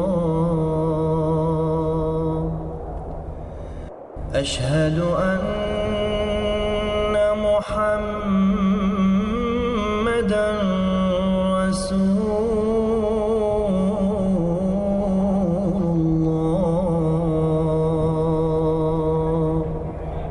listening to the Voice of Islam Radio. نحمد الله المعين Hazrat Mirza Masroor Ahmed is the present head of the Ahmadiyya Muslim community, the most dynamic international community within Islam. The community was established by Hazrat Mirza Ghulam Ahmed in Qadian, a small and remote village in India, He claimed to be the expected reformer of the latter days, the one awaited by all major world religions. Founded in 1889, the community has continued to spread throughout the world, flourishing under caliphate, the system of spiritual leadership established after the demise of the holy founder. The current successor of this movement, Hazrat Mirza Masroor Ahmed, continues the work of the holy founder to revive the spiritual and moral state of mankind. The movement embodies the benevolent message of Islam in its pristine purity, a movement that preaches peace, universal brotherhood, and submission to the will of God. Ahmadi Muslims have earned the distinction and reputation of being a law abiding and peaceful community. Within a century, the movement has reached all the corners of the earth and has been recognized and praised by the global community. Your interpretation of jihad has always been in stark contrast to the extremist imams that we all deplore. We especially applaud His Holiness for denouncing those who pervert faith by claiming it as a justification for violence. However, we define God, it is wrong to kill in His name. I have enormous admiration and respect for the work that the Ahmadiyya Muslim community are doing throughout the world to promote peace and understanding, not just by words, but by an example of a way of life, an example of impeccable conduct, and an example of undeniable faith in God Almighty, and an example of peace and tolerance. I only wish that more people could be here today to see this face of Islam, to understand this community's expression of that great religion, and I hope that for the future you will be recognised as the face of Islam, of love, of tolerance, of brotherhood, and friendship. The work that you do in the community contributes every day towards that. Let us hope that everyone else's eyes are opened to the truth, to the justice, and the compassion that you bring to our society. His Holiness Hazrat Mirza Masroor Ahmed, the present head of the community, continues in his effort to unite people from all faiths and cultures by promoting interfaith dialogue and religious freedom. He has traveled extensively to spread the message of peace and to remind everyone to respect the rights of other human beings. During these tours, His Holiness has met world leaders from the Far East to Europe, from North America to Africa, discussing the economic, social, and political problems facing the world today and how to create peace and justice in the world. He has also met religious and community leaders in order to share common values and core ideals universal to all religions and cultures, with a view to improving the moral state of mankind and creating an atmosphere of love and affection. From young to old, he compassionately listens to the ordinary man, regardless of race, color, or religion. He has personally initiated social projects and schemes to alleviate poverty and human suffering. His concern is not just about the well-being and moral state of the members of the Ahmadiyya community, but of the great human suffering of mankind at large. The Ahmadiyya community knows only that Islam, which is the Islam of love and affection, offers a real message of peace and security.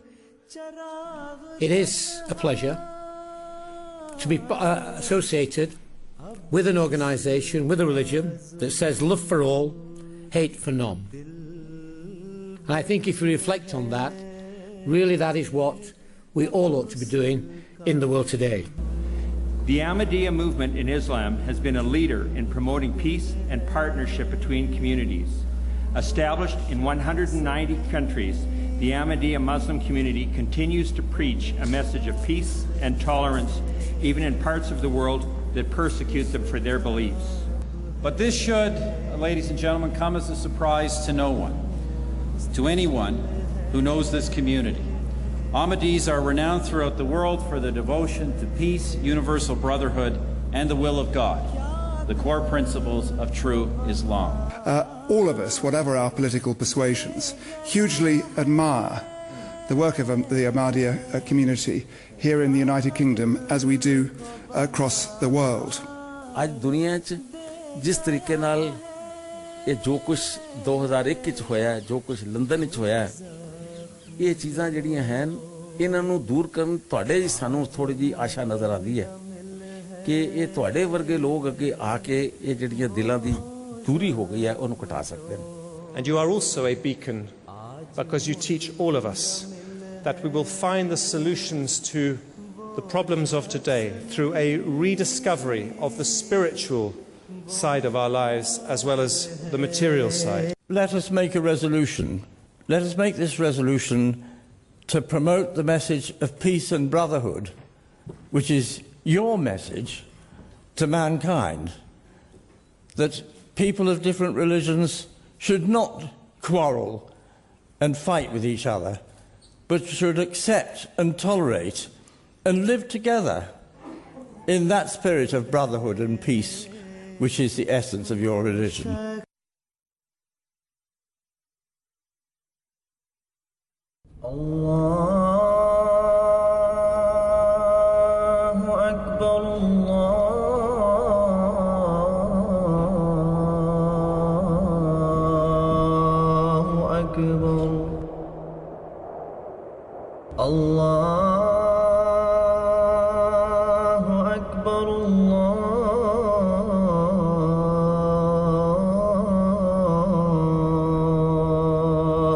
أكبر أشهد أن لا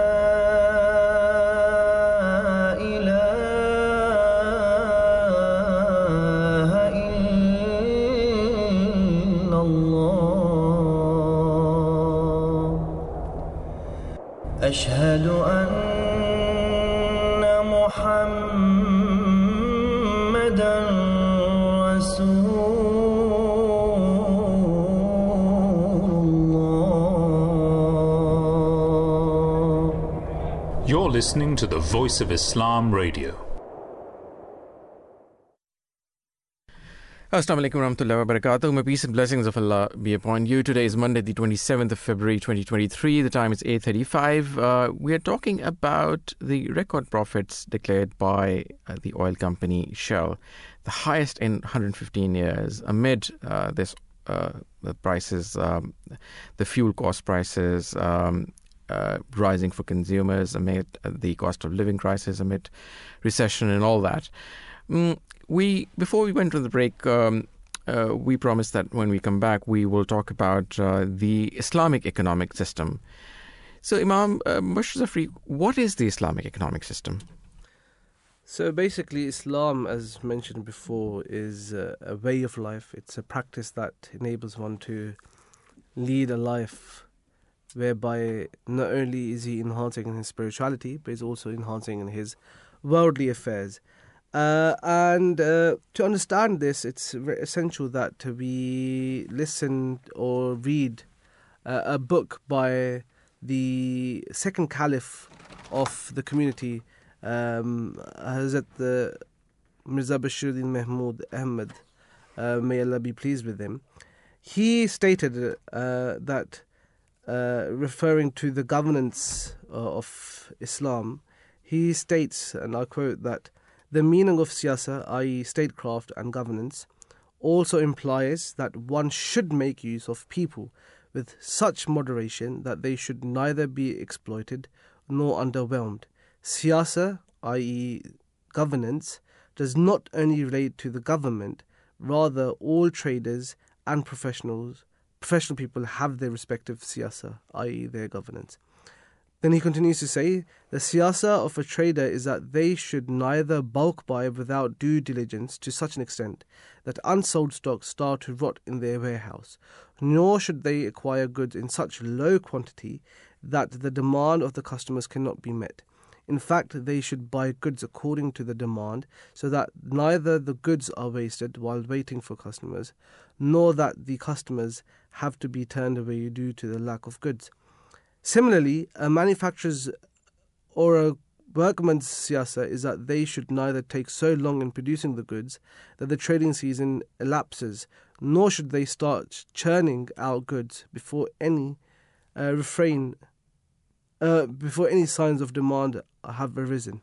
So this was a sermon that was delivered by the second caliph. And in this, he explains how it's essential that uh, one should take care of the supply and demand and also how to be mindful of the consumers and not to put too much burden on them.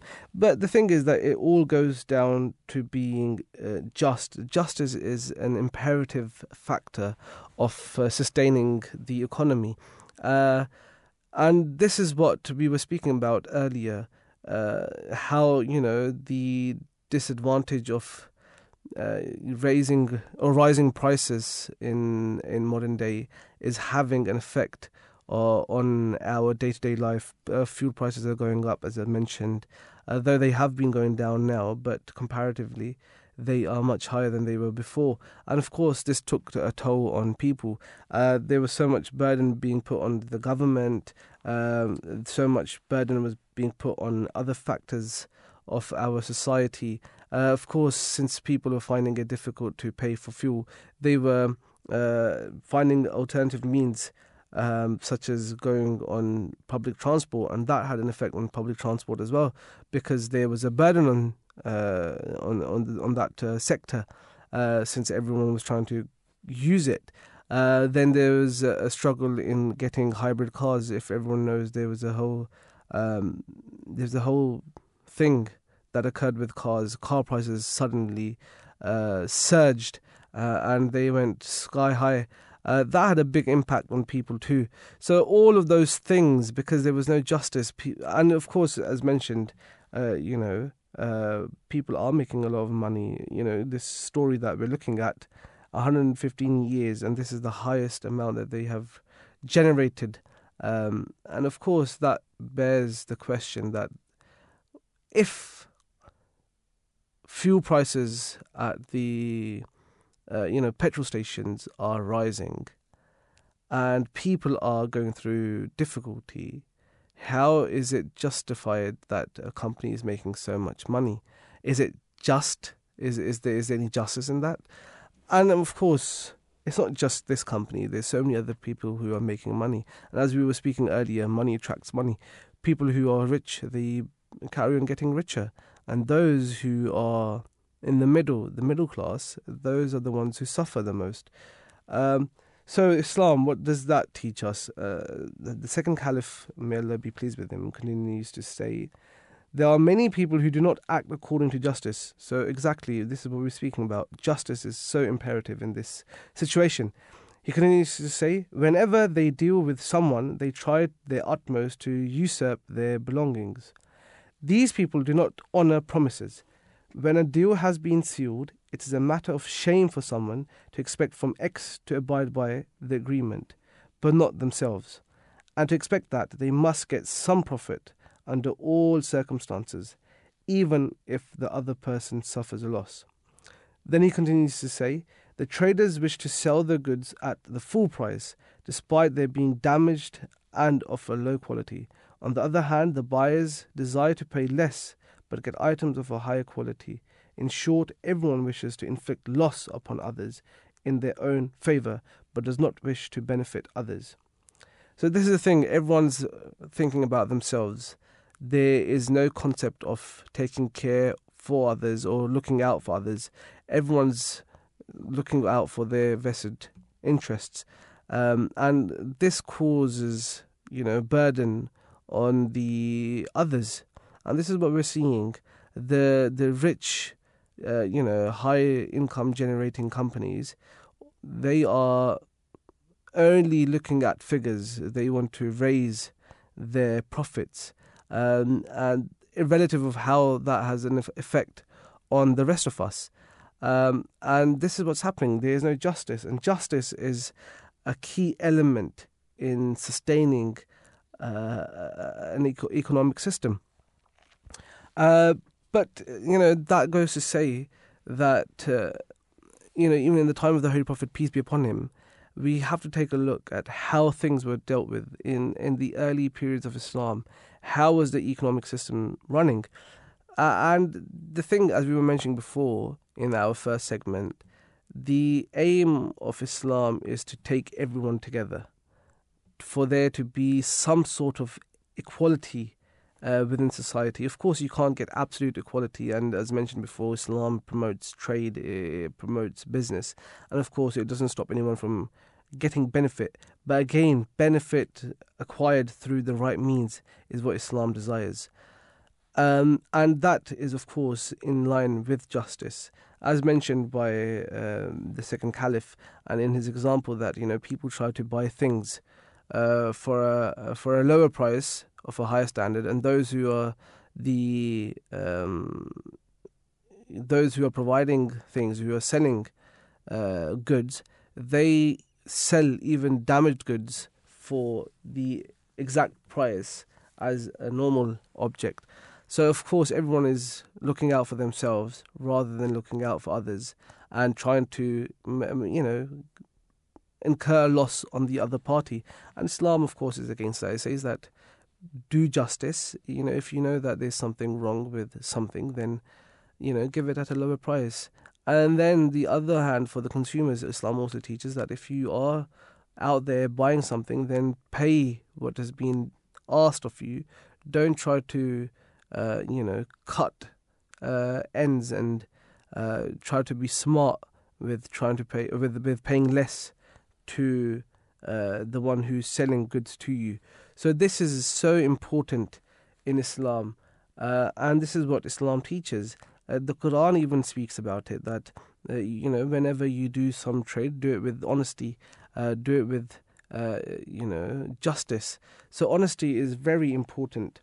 Uh, in short, uh, we must understand that the Holy Prophet, peace be upon him, the founder of Islam, he uh, prohibited uh, only improper interf- interference with price levels or unnecessary uh, disruption in the normal operation of supply and demand. And this is a thing, you know, if you raise prices unnecessarily, this is where you get people complain about the living costs. Uh, and of course, a lot of things are not really spoken of, they're kept behind a closed door. Uh, and we do as we're told, um, whether it's coming from the government, whether it's coming from elsewhere. Uh, we don't really know the gist of it. And that's why transparency is such a key factor in Islam. You have to be transparent about things. You know, if you know your good isn't uh, you know reliable, then tell your customers that you know this is faulty. Uh, and that's uh, you know this is wrong with it. Therefore, I'm selling this at a lower price. So transparency and honesty and justice uh, are key factors in sustaining the Islamic uh, economic system. Right, uh, excellent. Uh, can we also maybe talk about in the last few minutes? Um, about uh, the the system of the will or uh, the system of wasiyat as as uh, we call it in Urdu in Islam which was um, initiated by the by the promised Messiah as well which which also um, is a great solution to the financial problems that the world is facing today. Of course, uh, uh, coming to uh, wasiyat, I think we should start off with the zakat. Um, zakat, right. of course, is the monetary uh, aspect of the five pillars of Islam. Right. And it's it's essential Islam. It's it's an obligatory, a mandatory uh, part of Islam, which hmm. is made obligatory on every person that it applies to. Right. That falls under the uh, conditions of zakat. Hmm. Uh, and um, the thing is, Islam is against uh, one party accumulating heaps of wealth. Sure. It, it, it speaks about there being justice, uh, the money being spread out, not in the way that the communists believed sure. it to be. Right. But there has to be some share of wealth. Again, adopting the middle of way. Of course, yeah. adopting the middle way, so that the common ground or the common people don't suffer, and everyone, if if if if if we are progressing, then we progress together. Hmm. If we fall back, we fall back together. Hmm. You know, there we always have someone to you know put our heads onto their shoulders. It's not about you know if we're f- if we're failing, then we're failing uh, individually. Hmm. If we're doing well, we're doing well together. If we have a setback, then it's a setback that's common to all. Uh, and Islam speaks about that unity. That's why brotherhood and unity is so important in Islam. Hmm. So, how do you then bring that into the finances? Islam or Allah Almighty then in, in, introduces zakat. Hmm. It says that zakat is is is uh, you know, the obligatory amount that you have to pay towards, you know, the uh, towards the propagation of uh, Islam, towards the national security of uh, the place that you're living in, for the people who are looking after you, civ- uh, you know, the civil servants, for their use, for for anything that is needed For the poor people, for the for needy, for, yeah. for the needy. Yeah. Uh, there's a separate side to that as well. Hmm. And apart from that, then Islam promotes the voluntary spending for the Hmm. needy, and it speaks about how great it is. And of course, Allah the Almighty hasn't made that incumbent upon everyone because, of course, everyone's situation is different. Hmm. But it promotes it to each and every single individual that do some voluntary charity work, Hmm. give to the needy, and as a result, Allah will give you more. As a Hmm. result, you will gain the right, uh, the closeness of Allah the Almighty. As a result, you will gain Allah's love, Allah's pleasure. So the promotion of giving charity to the needy is so big. You know, even a little child, uh, uh, a Muslim child, knows about charity. Hmm. You know, whether it's giving sadaqah, Hmm. which is you know voluntary. Uh, money that's given for the needy. Hmm. Little kids, you know, you go to the mosque, you see that they're putting, you know, 10 pence, 20 Mm. pence Mm. into the big sadaqah boxes, Mm. right? Mm. So it's promoted. And the sole purpose behind it is that, you know, it's not about individualism. It's not about I'm making money, so I'll just make money. about It's about, community. you know, let's take everyone together, you know, and that's why looking out for a brother in Islam or, you know, fellow is so important. It's, uh, and that's why the brotherhood and unity is so important in Islam. And you'll see that in every aspect of Islam, that unity and brotherhood is there. You know, uh, even in the spiritual realm, that's there. Hmm. We don't say that the individualism prevails. It's about togetherness, about Mm. unity. And that's why even when we pray, we pray in congregation. Right. That we, we, we come to God together. We're here as one. Absolutely. So, so then you know zakat. So this is what zakat is. So the people who have a certain amount and they fall under the conditions, uh, whether it's Let's let's give an example. So, if uh, let's say, uh, assume I'm a billionaire. Uh, I'm not, uh, just to make sure uh, that everybody understands that very clearly. Uh, but if if I was, uh, how would zakat be, apply on me? so zakat. The way zakat would apply on you is that any savings that you have, Yeah. Uh, and for a billionaire, of course, any money that is not being regulated into usage and is there as a savings.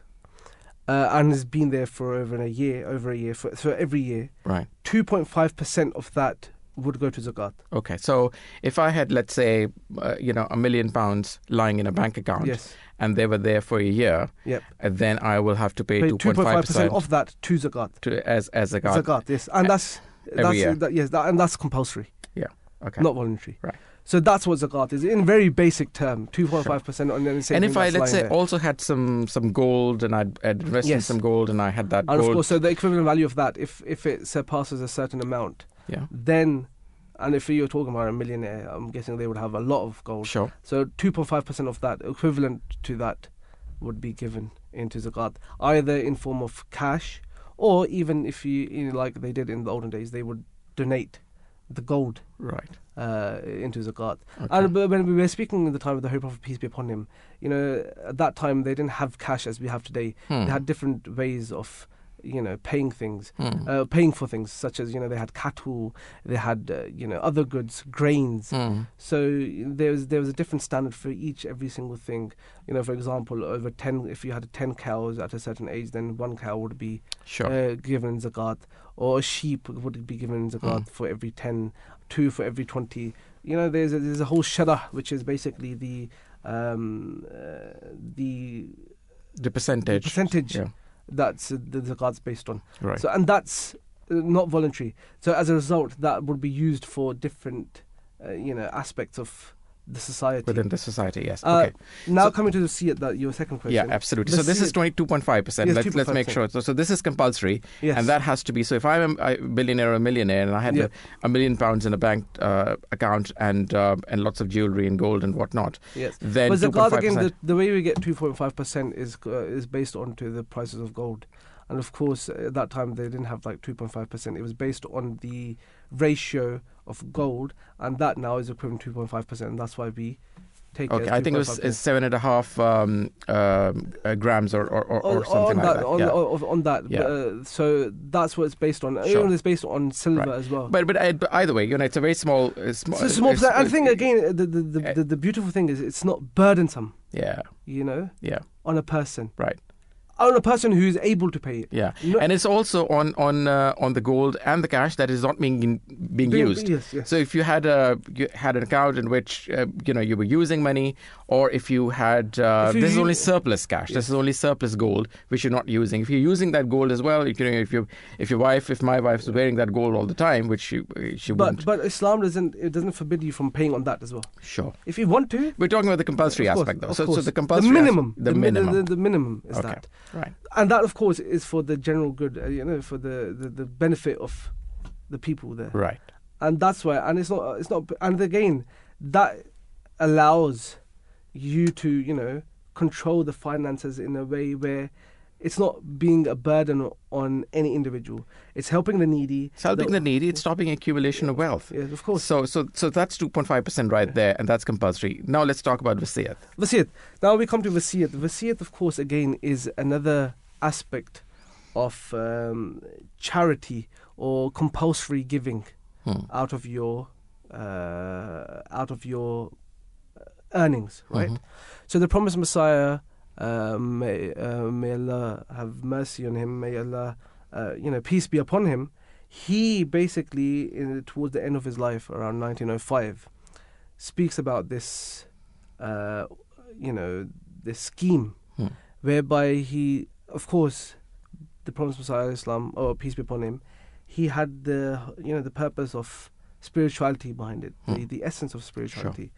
And of course, the Holy Quran speaks about that if you want to attain true spirituality, Righteousness. uh, then and righteousness, uh, you have to spend out of what you love. Right.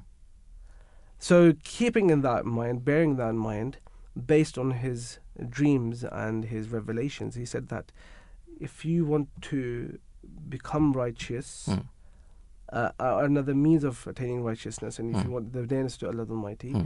then uh, give ten percent of, Of your wealth. of your wealth uh, in the way of God. Yeah. And with that, also transform your spir- you know your your, your life Hmm. in terms of spirituality. It's not merely enough to just be paying ten percent of your wealth and thinking that now I've become righteous, Yeah. but also adopting righteousness in its essence by you know performing your uh, prayers, by giving to the needy, by uh, you know um, taking a step back and analyzing your shortcomings and trying to improve on those. So all of those things combined, then that would give you the, you know, the tools of attaining Allah's love. But it also, you know, speaking about giving ten percent, and ten percent is minimum. You can go all the way up to a third of your wealth, and you can denote, uh, donate that in in vasiyat.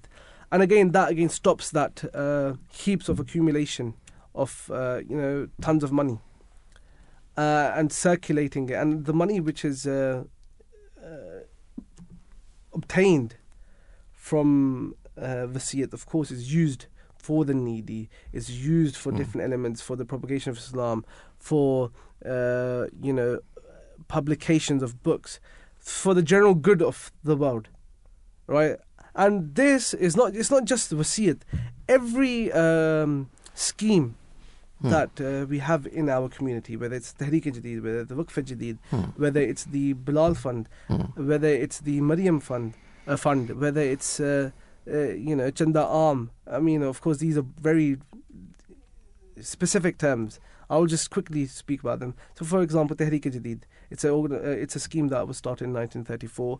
The opponents of the community they wanted to annihilate the community, and in response to that, uh, the, the second caliph he said that it's time that we now spread this message across the world. Let's start building our schools around the Hmm. world so that we can give education to people.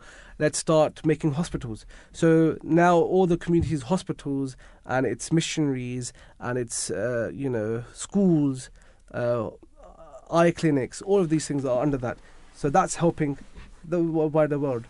Yes, um, and, and, and, you know we are coming to towards the end of the program. I just want to make a very quick point. So I've just done a back of the envelope calculation based on what you were saying about the system of uh, of the will or wasiyat.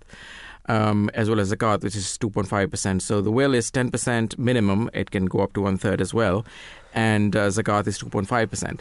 So, uh, and I just Googled, uh, so the 10 uh, top 10 richest men in the world are Jeff Bezos, and this is Google, uh, Jeff Bezos, uh, Gautam Adani, um, Bill Gates, Warren Buffett, Larry Ellison, Larry Page, uh, Steve, Baum- Steve Ballmer, and Carlos Slim. So those are the 10 richest people, and their net worth, combined net worth, again according to Google, is $742 billion. Mm. Now, 10% of that is $74 billion. And just to put that sort of amount in context as well, uh, a few weeks ago, I was talking to um, uh, the program director in uh, United Nations Children's Fund, and she mentioned that if only United Nations Children's Fund had thirty billion dollars, they could eliminate hunger, uh, uh, hungry hunger for children in Africa. Yeah. And and this you know this alone so so the number that I came up with was 74 billion. And that's and just just, one year. That's just one year, and that's just that's the wealth, and um, 2.5 percent would be every year Yeah. of that. Um, if, of course, these ten individuals were uh, were Muslims, so that's uh, you know that's just to put uh, one uh, one number in um, in context and and and and how Islam promotes distribution of wealth and how Islam provides a practical solution to distribution of wealth. Ladies and gentlemen, that was our show this morning. Thank you so very much for joining us. It was a pleasure to have all of you. I must thank everybody who's uh, who's helped us uh, putting this show together, including our producer Zaki Rahman, our researcher Saira Shanze, Vajia Ruxana, excellent tech, tech help from uh, Mr. Tahir in the tech room, and of course my fellow presenter Imam Bashir Zafri. Assalamu alaikum warahmatullah.